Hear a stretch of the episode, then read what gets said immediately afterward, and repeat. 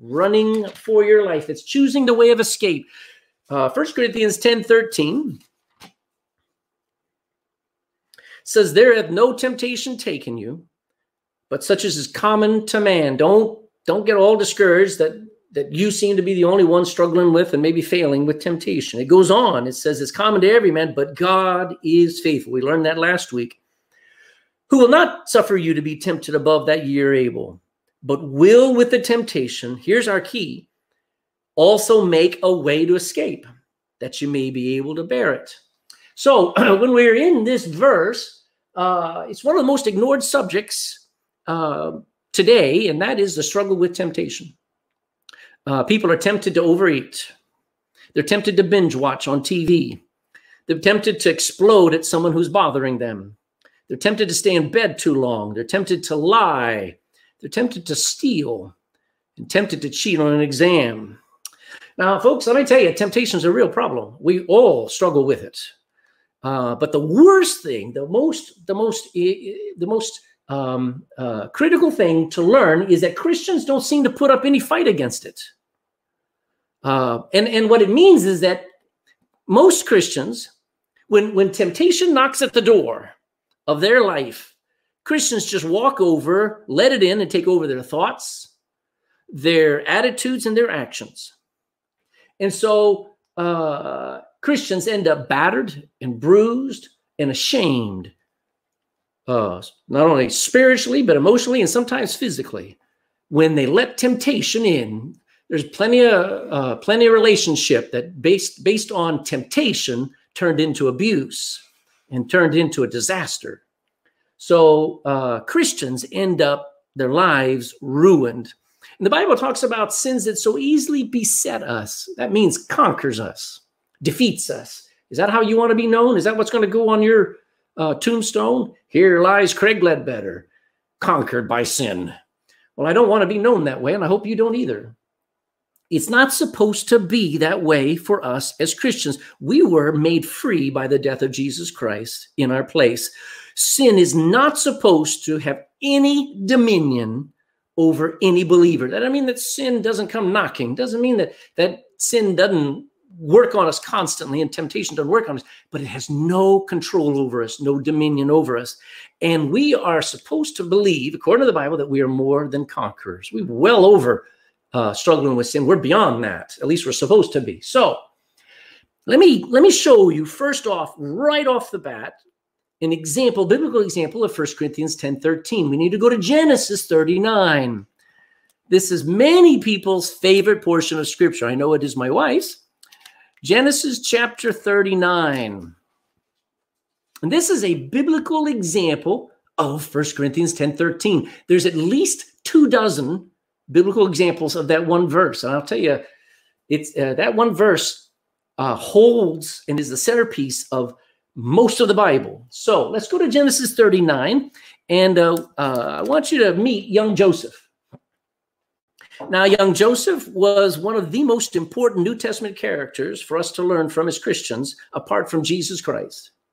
I know a lot of people may want to learn from Moses, learn from David, try to learn from Ruth or or uh, Boaz or Mordecai and Esther. But Joseph is the second most important person out of all the Bible to learn from. Uh, he's the favorite son of his father, Jacob. Now, he didn't do it on purpose, but his father favored him above all the other 11 sons. And that made a lot of problems in the home. As a matter of fact, his brothers hated him. And they ended up forcibly, they saw an opportunity and they forcibly sold him into slavery. Now, I don't know uh, I'm sure my brother wanted to kick, you know, kick me down the street, uh, wanted to lock the door and keep me out of the house, and wanted to see me go bye bye. But he never sold me into slavery. Uh, but these brothers were pretty evil. He ends up being taken 150 miles away. Now that's by horse and by foot. That's an eternity away to to live in ungodly Egypt. And there, he's a slave. And as a slave, he's serving servants.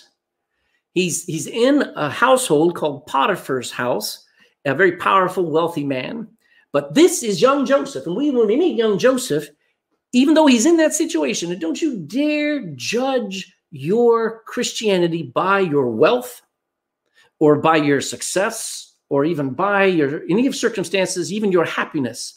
Because I want you to notice Joseph was blessed by God, even though he was a slave. A lot of people complain about, well, I'm treated like a slave. Yeah.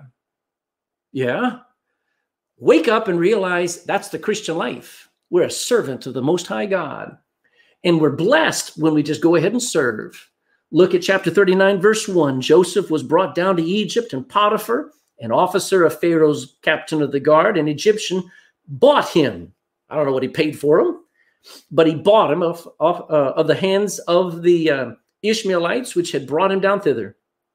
And verse 2, you got to underline this word, and the Lord was with Joseph. He didn't go alone, even though he was rejected by his brothers, even though his father didn't know what he was and was, was lied to, telling him he had died. The Lord was with Joseph. And he, Potiphar, was a prosperous man. And he was in the house of his master, the Egyptian or Joseph was a prosperous man. Everything he did prospered. Verse 3 And his master saw that the Lord was with him, and that the Lord made all that he did to prosper in his hand. And Joseph found grace in Potiphar's sight. He was treated kindly by Potiphar. And so he served him. Joseph served Potiphar and he made him overseer. Circle that word. That means manager, overseer over all his house and all that he had all that he had, he put into Joseph's hand. And it came to pass from that time that he made him overseer of his house and over all that he had, that the Lord blessed not just Joseph, but blessed the Egyptian's house, all the family for Joseph's sake. And the blessing of the Lord was upon all that he had in the house and in the field. And he, Potiphar, left all that he had in Joseph's hand, and he knew not aught what he had. Potiphar didn't even know how much money he had. He didn't know how many cattle he had, save the bread which he did eat. So when he had the food, that's all he saw. Everything else he put in Joseph's care. And Joseph was a goodly person, he was a handsome person and well favored. Everybody liked him.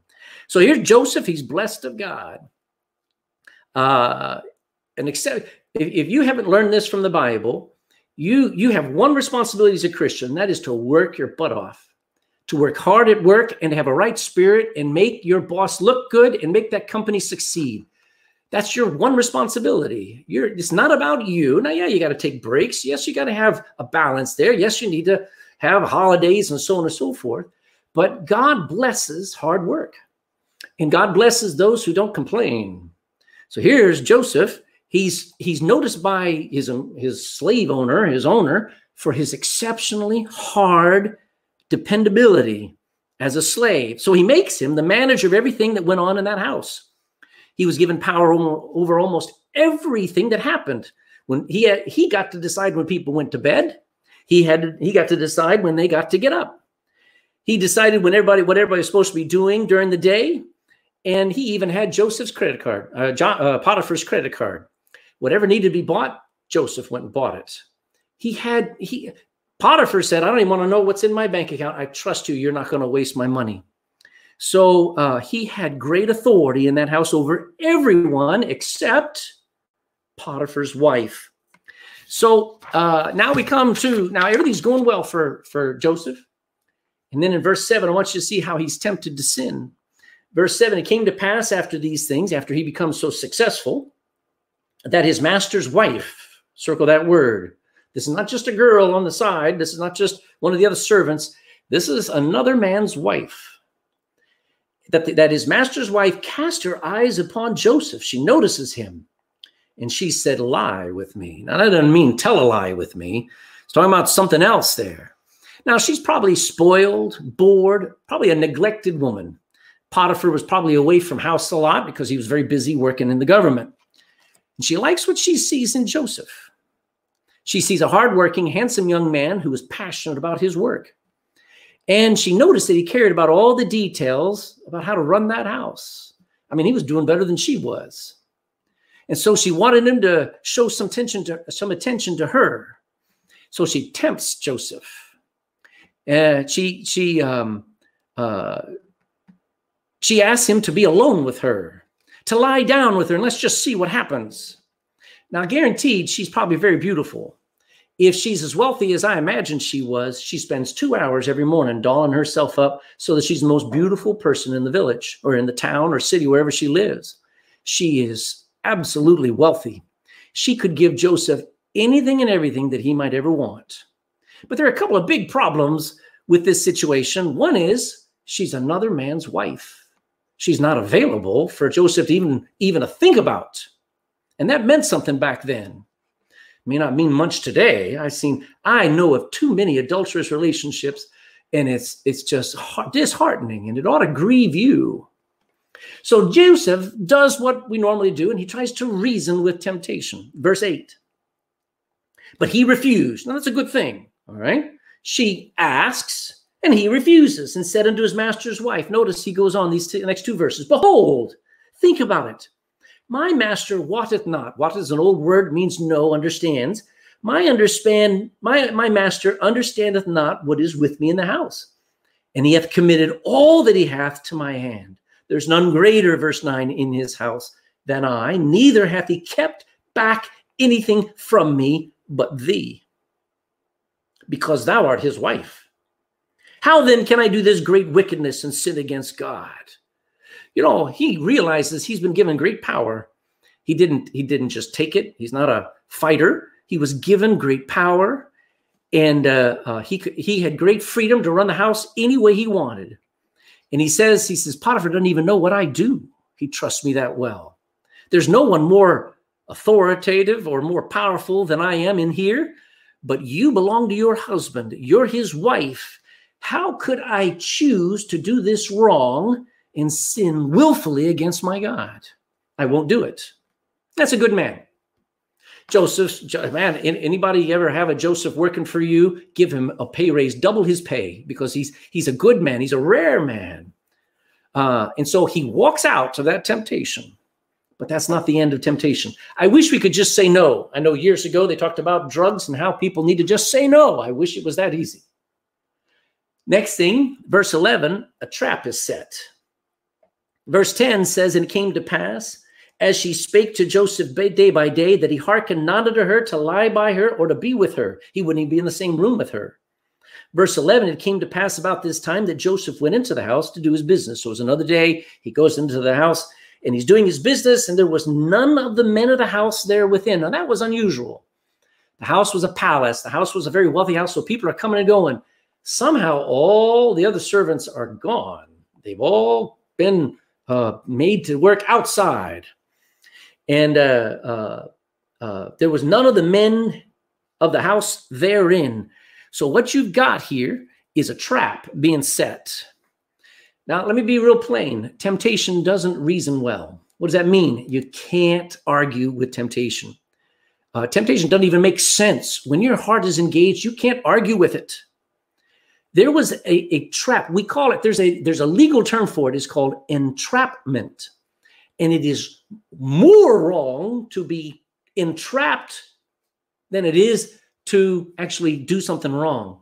So there are serious crimes labeled entrapment, and she is trying to manipulate everything so that Joseph has to be with her. Now, no one would see, no one would know, just the two of them alone together. How exciting it must have been for her to think about and hoping that he would dream about it. And you better believe that Joseph was attracted to her. You think, well, Joseph wouldn't be attracted. Uh, now, hold on. Let me just tell you, uh, he's a he's a grown man. He may be a young man, but you know, some people say, well, men shouldn't be attracted to you know ladies when they're basically uh, half dressed and all this stuff. No, men have to fight that thing. If if uh, uh, if you think that uh, Joseph didn't have the pull, then you're forgetting what the Bible says that temptation is common to all men. So what we find here is Joseph did not fall. Look in verse 12. And she caught him by his garment, saying, Lie with me. So she's she's got it all down to the wire here. And it says this, and he left his garment in her hand and he fled and he got him out. Now, the truth is, Joseph did not fall. Now, that's rare, but we're going to look why. We're going to try to see how is it that he, he got out. And it's because of one great truth, and that is quoted in 1 Corinthians 10 13. He found the way to escape. Now, it's not like you normally think It's not like a special door opens in the wall there and you're able to go through there. It's not like your enemy becomes zapped and becomes incapacitated. No, no, no. Um, no, there is always a way to escape, and it may be hard to go through, but he found it and he ran to it. That's why I called this uh, message Run for Your Life. So there's some truths you need to learn about hold your place here, but um, God's way of escape. First of all, Without God's help, you will not escape. You may think you've got willpower and you you have not been tempted yet. Then, uh, too many women think they try to raise their boys so they're not like their husband, and you better be careful because you take the man out of the boy and you've lost you've lost a lot. Not that that boy should give in to sin, but boys are boys, men are men, so are women. Women are women, and this thing has to be bat battle on a different degree than just, I want my son not to be attracted to women. Well, you're going to get that and you won't like it. So, here, without God's help, if you're real, if you're true and honest as a Christian, without God's help, you will not escape. You know, uh, armies, when they when they attack, they don't just attack head on. Powerful armies encircle their enemy and surround them and trap them in so that the so that the you they try to get you and I to surrender. And that's exactly what the devil does. He will entrap you. He will make it so that you think there is no escape. There is no way out. But if you will remember last week's message, God is faithful, who will not suffer you to be tempted above that you're able. You will, but will also make a way to escape. So without God's help, you will not find that way. You will you will collapse. And people say, "Well, I haven't sinned in 10 years." You just did. You just lied. You you you deal with sin all the time and you are tempted to sin all the time. Now you ought to have the victory over temptation. Don't tell me you have victory over sin if you don't have victory over temptation. But We'll talk about that in a little while. Without God's help, you will not escape. Escaping has short and long term consequences. What do I mean by that? Do you know it's harder to do right than to do wrong? It is always harder to do right than to do wrong. Don't you tell me, oh, I, I just I just love going to church and I just love reading my Bible. You may be on a high, but give yourself three weeks. Let's talk to you later. Oh, I just love doing this and I just love um, uh, uh, soul winning. Amen. Amen. But when you get tempted, let's see how victorious you are day after day after day. Potiphar's wife didn't give up on him and kept working. Even though he mentally he says, I'm not going to give in, I'm not going to give in. She didn't stop. It, when you escape, it will be harder to walk away than it will be to just give in. There's another fact. It is usually more enjoyable to sin than to suffer. That's that's an obvious. Fact number three God is usually slower to bless you than the devil will. You know, if you do right, you want God to just open up heaven and, and stand in applause to you. you ever seen a man after he's done the dishes? He says, Oh, honey, did you see? I did the dishes, you know. I did the wear. we want applause right then and there. But God doesn't do that. God waits now, the devil, you do something wrong, and boy, the rewards, the praise. You just, if you're a Christian and you go back to the world and you pick up that drink and you take that that pint of, of poison uh, and, and you put that down your, your gullet, you'll have 30 people stand up and clap for you right then and there. You walk past that uh, pub in silence and nobody will notice you. Truth is, when you escape from temptation, God is slower to bless you than the devil will. In the short term, you'll probably lose your friends. If you choose to do the right things, you'll probably lose promotions or maybe even your job if you if you decide to just do the right thing at work. You may be lonely. If you choose to find the right mate, you'll stay lonely for a long time and you may wait for a long time for Mr. Right or Mrs. Right to come along. But in the long term, that's the that's the rub. God will give you all the right desires, supply every one of your desires of your heart. So you got to understand when you escape, there's not an instant, oh, good, I'm blessed. No, you already were blessed. Temptations will get easier the more you choose to escape them. You cannot wrestle them and win overall and it be done. No, the truth is you're going to have to wrestle again and again, and you may have to run for your life. Paul told Timothy in 2 Timothy 2:22, flee, flee also youthful lusts. Why would he tell that to a preacher? Because we're tempted just like you, just like everybody. But the more you escape, the easier it gets. You will have God's, you will always, if if you take God's way of escape, you will always have God's help if you choose it. Why? Because God's faithful. God's faithful to help you if you choose the way of escape. He's not going to help you if you stay in sin. Yeah, he'll leave you there. It grieves the Holy Spirit because he's with you for you to go down that path. But he's not going to help you, not until you say, I want to come home. The way of escape, here's, here's two more points here. The way of escape is always bearable. It is always doable for a Christian. It is not impossible to do. The Bible says that you may be able to bear it. You say, I can't handle the pressure. I can't handle the stress. I, am telling you, um, I can't put this drink down. I can't walk away from the drugs. I can't stay away from the friends. I keep sneaking out. It's just, I can't stop. Yes, you can. If you're saved, you can. God always makes it bearable. Now, notice, not that it's easy, but you can handle it. Now, here's a great truth. I need you to go to Psalm 119. We'll come back here because we got to come back to uh, Genesis 39, but go to the middle of your Bible, go to Psalm 119 in verse 45. Psalm 119, 45. And the writer of Psalms 119 says this, and I will walk at liberty for I seek thy precepts. Now just get the thought for a minute.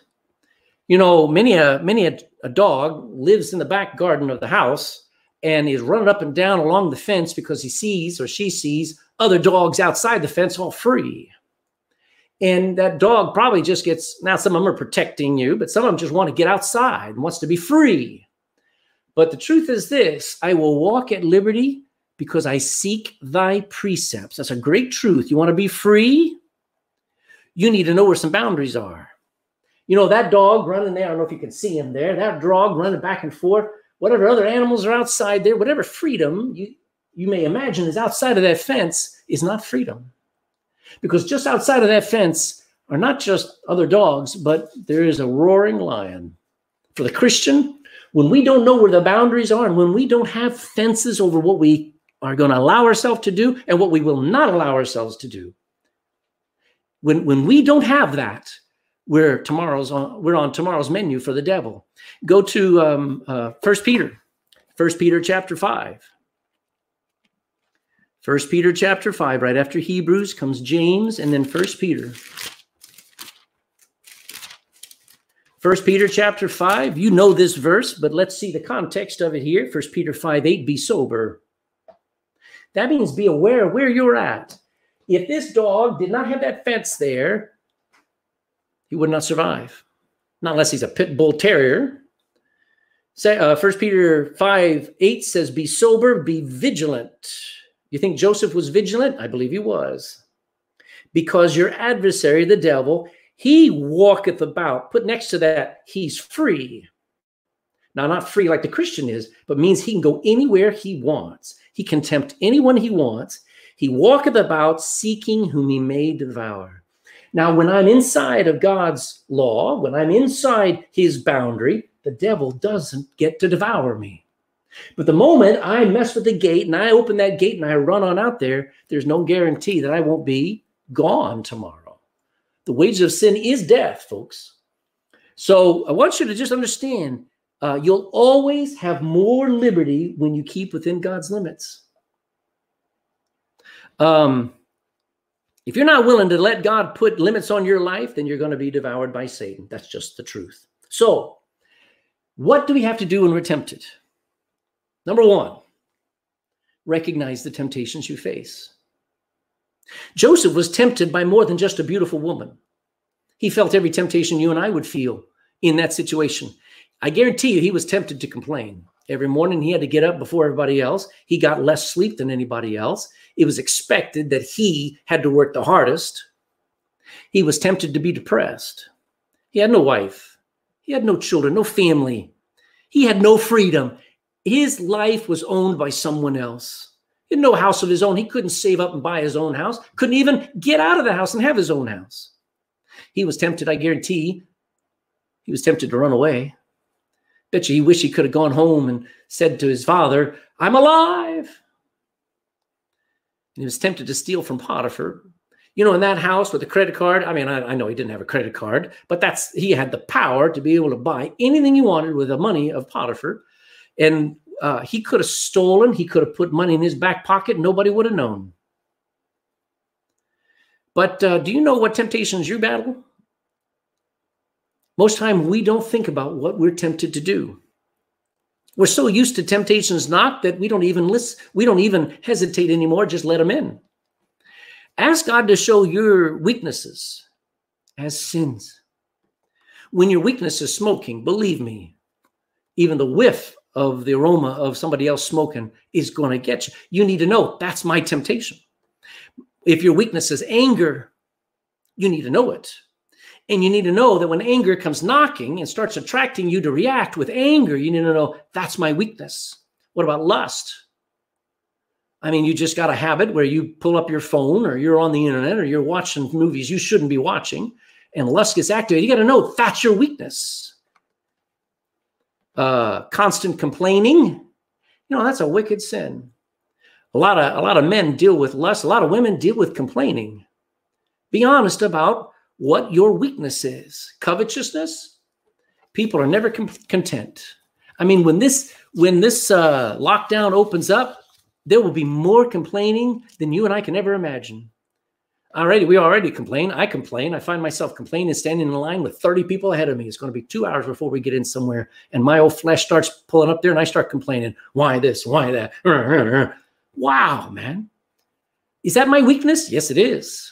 And when my spirit starts feeling about complaining, I need to know that's my weakness.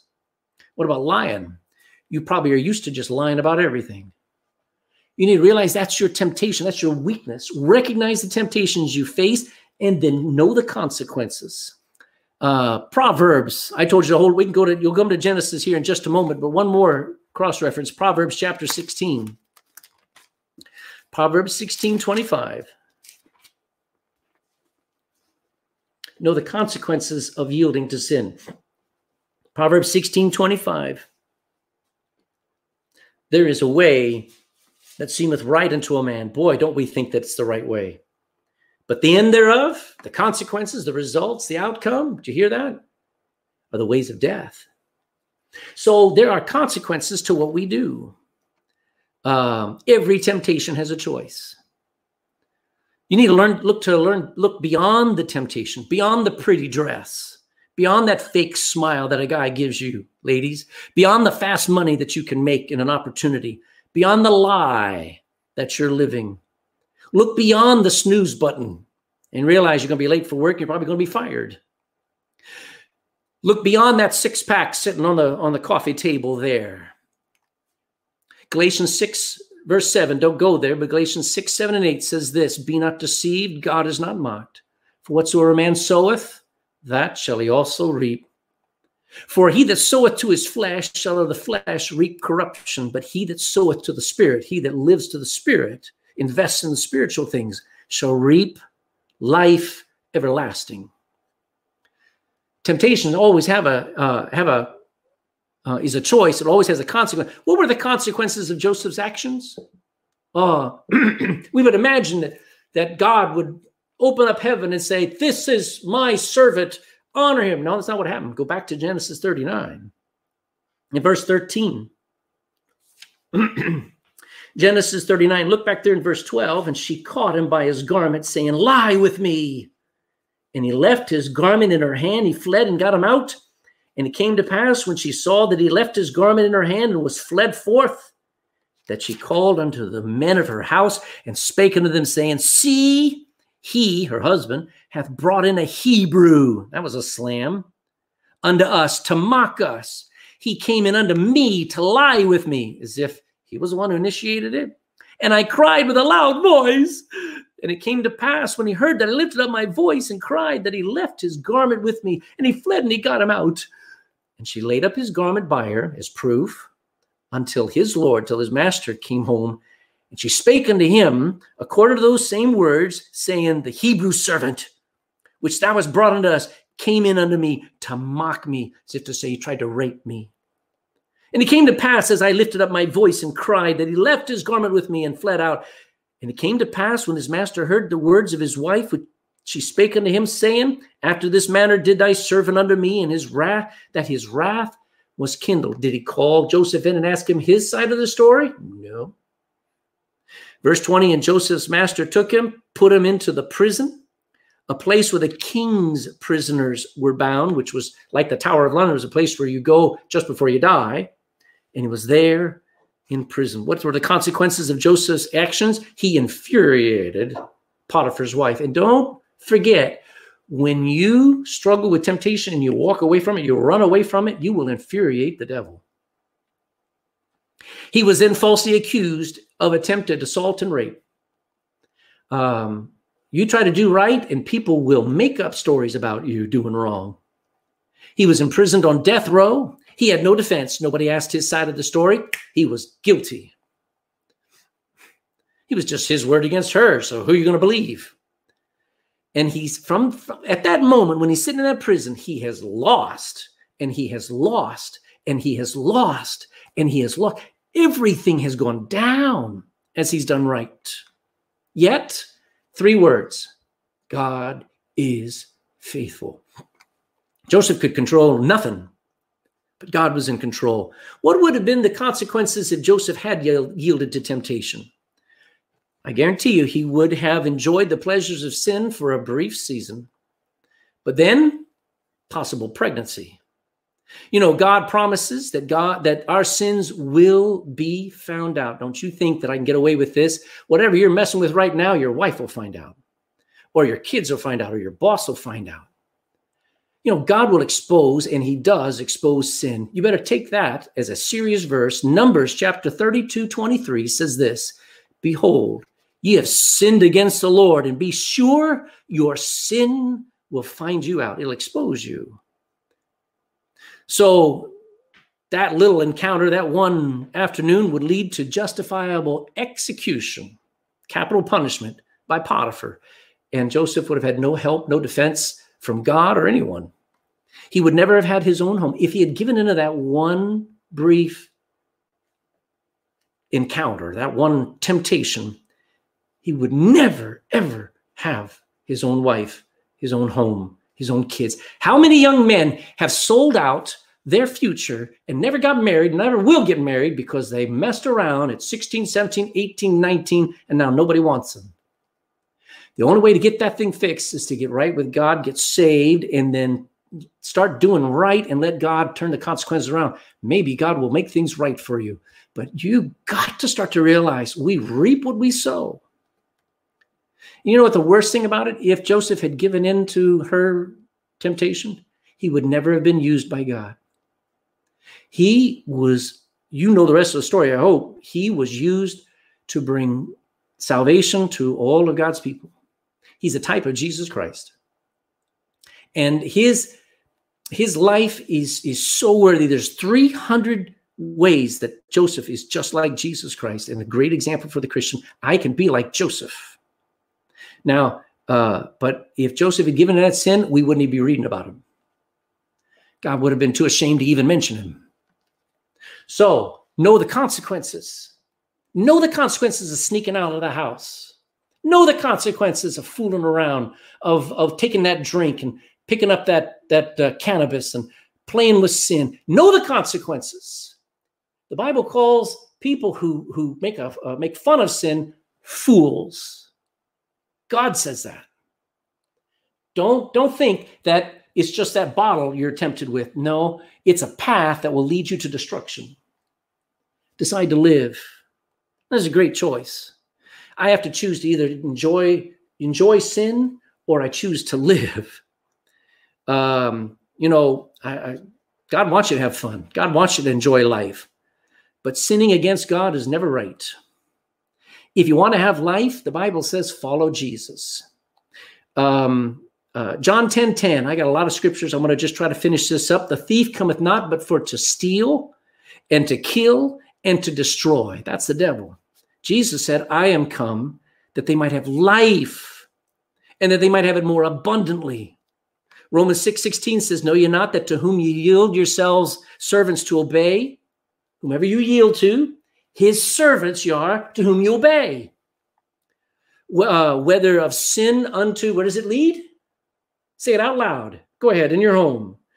If I yield to sin, it will result, the consequences will be death, or of obedience unto righteousness. Romans 6:23 says the wages of sin is death. But doesn't God have a way of escape that gives you the gift of life? Now, it's not on your will, willpower. It's not through your church. It's not through some great prayer life you might have. It's through Jesus Christ, our Lord. Joshua 24 15. You ought to know this scripture. We're learning Joshua in, in children's church. But Joshua said at the end of his life, he challenged the whole nation of Israel. And he said, If it seem evil unto you to serve the Lord, choose you this day whom ye will serve. Isn't that funny? He puts it on them. God doesn't force them to do right. He says, You choose to do right. Choose whom you will serve. But as for me and my house, we will serve the Lord. Choose to live. Choose what takes longer to be blessed by. Th- third, fourth, look to the Lord Jesus Christ. You know, if you got saved, it's only because of one thing you did. You decided to follow him, you decided to trust him. So study him. Don't just learn the Bible, study the author of the Bible. Look for Jesus in the life of Joseph. Look for Jesus in the life of, of, of Adam, in the life of Eve, in the life of Ruth, in the life of Sarah, in the life of Abraham. In every situation, there is a picture, an illustration, example of Jesus Christ. Now, some of them are examples of the devil, but learn of Jesus. Listen to his voice. You know, he does not speak outside of this Bible. If you're waiting for a dream, if you're waiting for a vision, if you're waiting for lightning, you're missing it. God speaks with a still, quiet, small voice in the pages of this book. If you're going to, if you keep focusing on what you shouldn't do, let me be real plain. You've got you've got a, a six pack of beer on the coffee table. You've got a bottle of, of wine, it's expensive wine. You've got that, that uh, uh, packet of pills or powder, whatever you've got that's looking at you. Do not argue with it. Don't debate it. Don't resist it. You cannot look at sin and defeat it. You cannot be looking at pornography and defeat it. You're going to have to look to Jesus Christ if you don't want to walk in sin, you got to walk in the spirit and you won't fulfill the lust of the flesh. So get your heart and your time and your thinking all around one person, Jesus Christ. It's that easy. It's also that hard. You're going to have to change your schedule. You're going to have to change your your attitude. Oh, boring. I'm reading my Bible. No, you're keeping your heart clean you're keeping your mind off of the temptations that you wouldn't you wouldn't be able to fight if you were constantly let's looking at TikTok and, and watching Snapchat. You're not, you can't reason with it. Run for your life, looking unto Jesus. Isn't that a funny thing in Hebrews chapter 12? It says, looking unto Jesus in our race, let us run the race with patience, looking unto Jesus. The Bible's got got all the uh, angles covered. Do the things he did the way he did them. That'll, that'll get you where you just keep your mouth shut. You know, Jesus suffered doing the right thing, didn't he? But in the end, he won. Another thought, and this is probably, this was one whole message that I'm having to just throw in here. So just put up with me for a minute. What do we do when we're tempted? Allow God to overrule. You know, none of us like it when somebody steps in and tells us what to do and what not to do. But every Christian is supposed to be overruled by God. You know, we've been overruled for the past two months, haven't we? We've been told what we cannot do. We can't drive. We couldn't drive uh, more than three kilometers. We couldn't. We couldn't see our grandparents. I'm a grandparent. I couldn't. wasn't supposed to see my grandkids. There were all of these restrictions. Businesses were closed down. Churches were closed down forcibly. We were told what we can and cannot do. Well, good. Do you know God should be able to tell us what we can and cannot do too? You know, there are too many of you watching me right now, and you're content with the government telling you what you can and cannot do. And you're happy to wear the masks. You're happy to stay inside your house. You're happy to comply. And yet, when God says don't do something, you brush it off and go, Pharisee, legalist. I'm free to do what I want. Yeah, you're like that dog, wishing that fence was down. Let God overrule. He should be able to tell you, don't do it. Don't do it, Craig. Don't say it. You know, I cannot just watch what I want to watch on my phone or on a TV or on the internet anymore. I cannot, because the Bible says in Psalm 101, verse 3, I will set no wicked thing before mine eyes. I hate the work of them, the actors that turn aside, that go away from God. It shall not cleave unto me, it will not stick to me. I cannot just follow my heart either. Proverbs 4:23 says, "Keep thy heart. Hold it back with all diligence. Put a leash on your heart, for out of it are all the issues of life. Every issue you're dealing with came out of your heart. You can't blame your parents, you can't blame uh, school, you can't blame society. All the issues you're dealing with came out of your own heart. So keep, you know, I can't follow my heart, neither can you.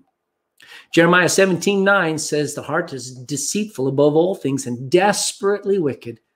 Who can know it? Who knows how deep it goes? I can't just blow up and say whatever I want. Whatever I feel like cannot be said. Psalm 141, verse 3 says, Set a watch, set a guard, O Lord, before my mouth. Put a, a, a, a soldier there. Keep the doors of my lips. Why is he saying that? Because I say the wrong thing because so, I, I, I I cut people down. I say hurtful things. I say blasphemous things. I say cruel things. Proverbs 29 11 says, A fool uttereth all his mind, but a wise man keepeth it in till afterwards. So you need to realize God, I, I could give you hundreds of scriptures. I, I'm just, like I said, this was a whole message on letting God overrule us. And, and the, the, the, the, the verses about against me having the freedom to say what I want are in the hundreds. I cannot live in fear either. I cannot live in fear. Uh, there are plenty, there are plenty of things that scare me, scare you. I mean, going to the hospital for an operation, that'll scare anybody, but you can't live in it. You just press on, you trust the Lord, you sing praises to God, you leave the consequences, you leave the end to God. The Bible says in Luke 12, verse 6 Are not five sparrows sold for two farthings? Not one of them is forgotten before God. But even the very hairs of your head are numbered. Fear not, therefore, ye are of more value than many sparrows. Did you notice the words? Fear not. I can't make all the decisions in my home anymore.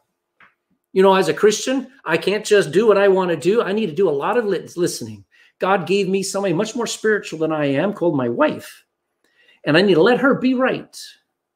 Now, a lot of men are raised to think that I'm supposed to be right. Yeah, you're supposed to be right, but your wife is probably just just infinitely more right than you are, and it's something for a Christian man to decide. You know, I'm going to listen to my wife because she may have something that she knows from the Bible that I'm not listening to. She may have a sense where I'm just ignoring something in the Bible, and she reminds me of. I can't just, well, I'm, I'm just going to make all the decisions. Well, yeah, you go ahead and try and fail. Allow God to overrule you. You know what the Bible says in 1 Peter 3 7? Likewise, ye husbands, dwell with your wife according to knowledge, giving honor unto you know what honor means? It means just say that she's pretty. It means to, to just doesn't say that you brag on her to other people. It means to honor means to let her make decisions. Let her be right, even when you think it's not quite right. Uh, as if she's a weaker vessel, not that she is and as being heirs together of the grace of life that your prayers be not hindered. So work with her. I can't, I can't just do my own thing. I've got to clear some stuff with her. I've got to work with her. She's my equal. I can't keep looking at other women. My nature is supposed to be overruled by God. I find myself looking down the street. I mean, everybody's wearing stupid things, man. Makes them, hmm, makes you just just want to go crazy, just scream at them, say, "Put some clothes on." And I can't keep I I can't find myself looking and then keep looking. Uh, my nature, as wicked as it is, has to be overruled by God. I can't stay bitter. God overrules every one of my wrong attitudes and he commands me to replace them with right attitudes. I can't stay in bed on Sundays. God says I have to assemble with other believers. I have to. Hebrews 10 25 says, Not forsaking the assembling of ourselves together as the manner of some is. Yeah, a lot of people, the manner, the habit of some is to stay away from church, but exhorting one another. I hope I'm working that towards you. I hope you realize your text and your encouragement to me exhorts me and encourages me, but exhorting one another. And so much the more as you see the day approaching. Christians ought to be stronger, more vibrant, more passionate about Christ, about church and about each other than ever before. And I can't stay angry. The Bible says in Ephesians 4:26, be angry and sin not. Hold back. You get angry, well, you better not say the wrong thing. You better not do the wrong thing. You better not um, think the wrong thing. Let not the sun go down upon your wrath. That's a command. You know, I, my whole point is I need to have God be able to tell me, don't do that. Uh, I'm owned by Jesus Christ. And if you're saved, so are you. Just like, just like Joseph, he says, I'm owned. I can't just do what I please. And if you and I would just allow God to be the boss of our life, we'd be better able to resist the devil. I want you to go to James 4 7. You can leave Genesis now. James 4 7.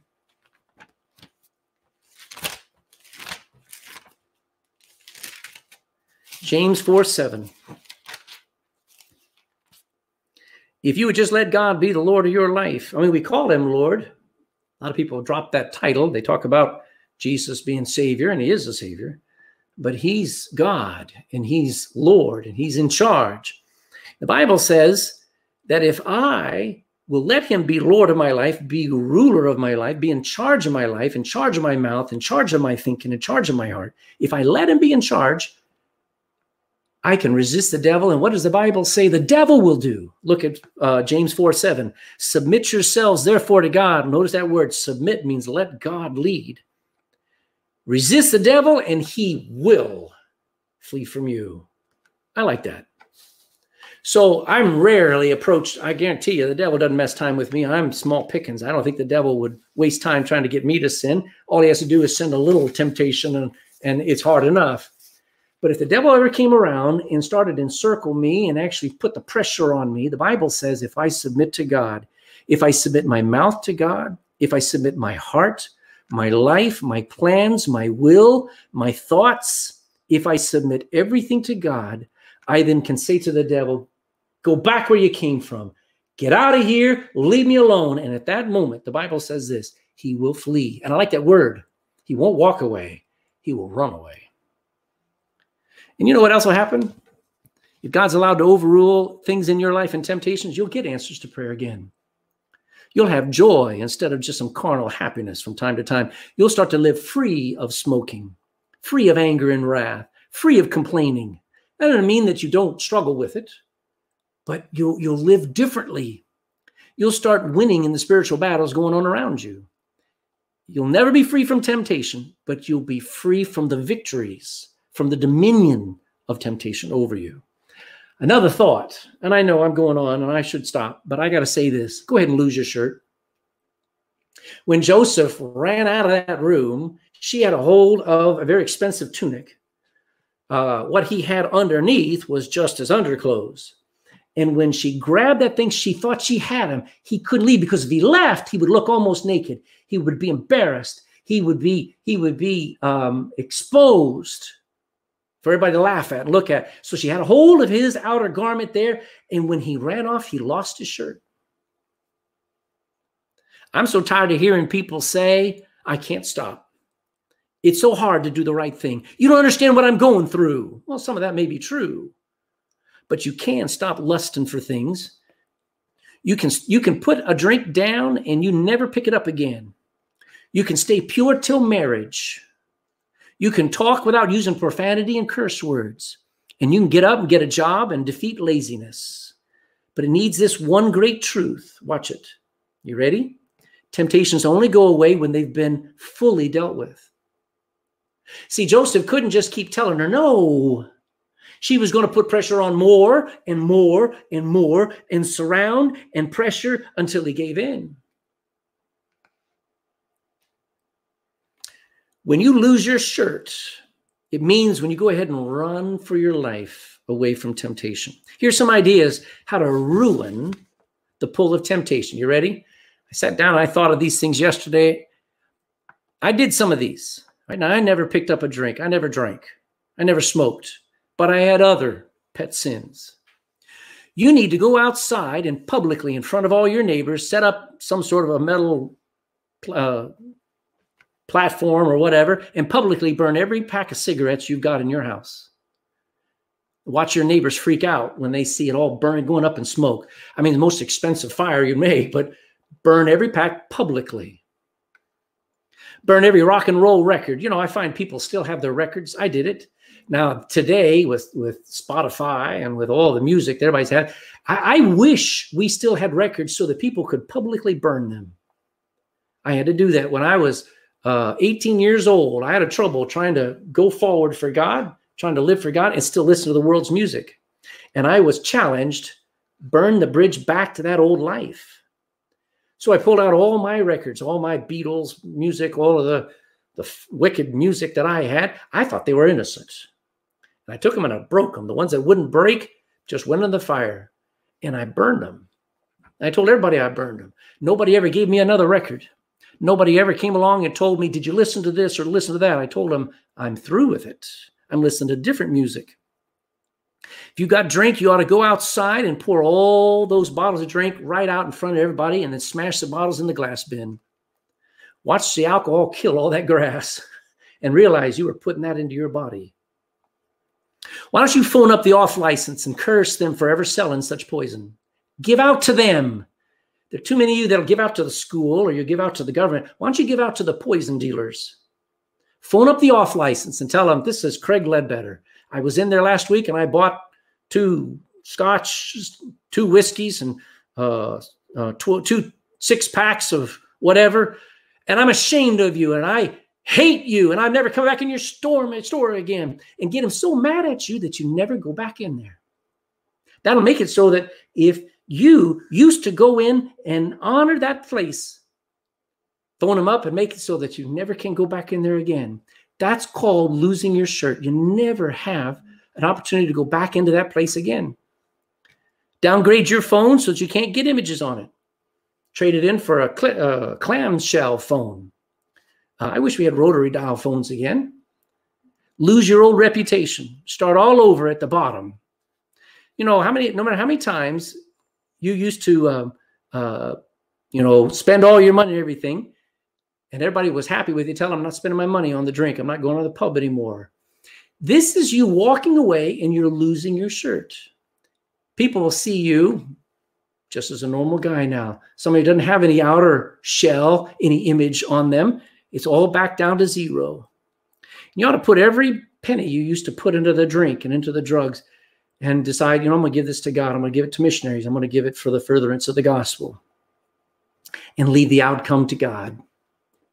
You say, well, God open the windows of heaven and, and, and show you uh, his appreciation? Probably not right away. But if you leave the consequences up to God, you'll start to live by faith. I want to hear from heaven one day, well done, thou good and faithful servant. I want some treasures waiting for me up in heaven when I get there. I want to live a long life and see my grandchildren getting married. Hmm. I want the blessings of the Lord and not the deceit of manipulation. I want to have a clean conscience at night and be able to sleep at night.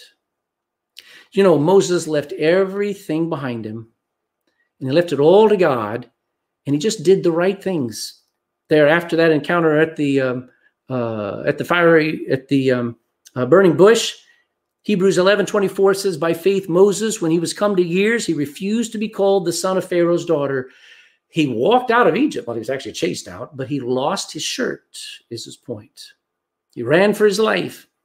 And he he was he was choosing rather to suffer affliction with the people of God than to enjoy the pleasures of sin for a season.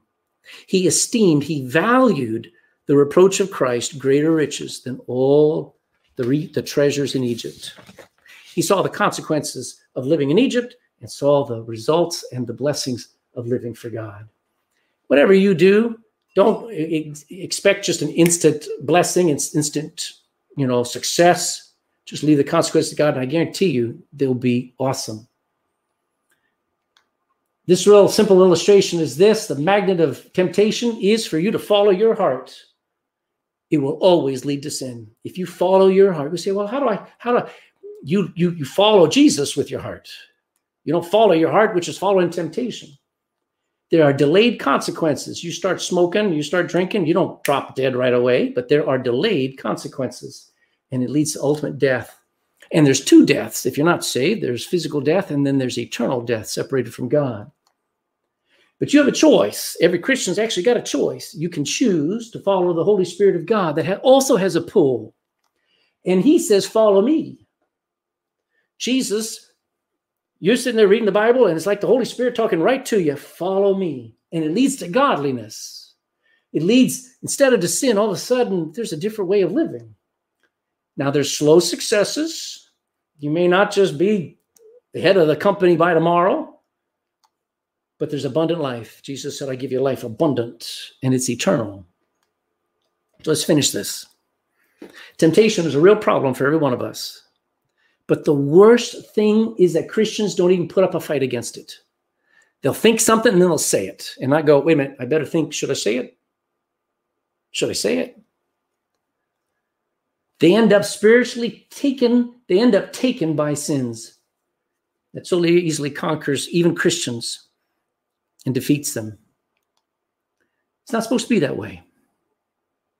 1 Corinthians 10 13 is a foundational scripture where so much of the Bible hangs on this great verse the commonality of, of temptation, the faithfulness of God, and the way that is all, of escape that's always there for the Christian. Joseph, the son of Jacob, is a great example of finding God's way of escape. He felt the very real pull of temptation. He could not just ignore it. He tried. He had to run from it, didn't he? Read the last chapters of your Bible. guess what? All the consequences of doing right and all the consequences of doing wrong are all laid out there. You want to you want to be judged by your works? You'll stand there and God will judge them and you will be condemned. You're never going to be good enough. That's why Jesus came to save. This promise of God making a way to escape is for only born again Christians, people who've repented of their sin and cried out to God to save them from their sin. If you are a real child of God, then run for your life. When temptation comes knocking, get in the habit of humbling yourself, asking God for help, submitting to God's rule over you. Remember what the Bible says about what you can and cannot do, and go, I'm going to stay in the boundary. I will walk at liberty in God's laws. And then when the devil comes to the fence and starts trying to get your attention, you can say, Go away. And the Bible says he will flee. But last question I got for you are you even a Christian? If not, I'm going to ask you to do this. I'm going to ask you right now to bow your head. I'm going to ask you to ask Jesus Christ right now to take away your sin record, forgive you of every one of your sins. That's what he does. He came and he healed to prove that he can do the invisible, the impossible. He can forgive us. Ask God to replace all that past, all that failure with the righteousness of Jesus Christ. Will you decide to follow him today?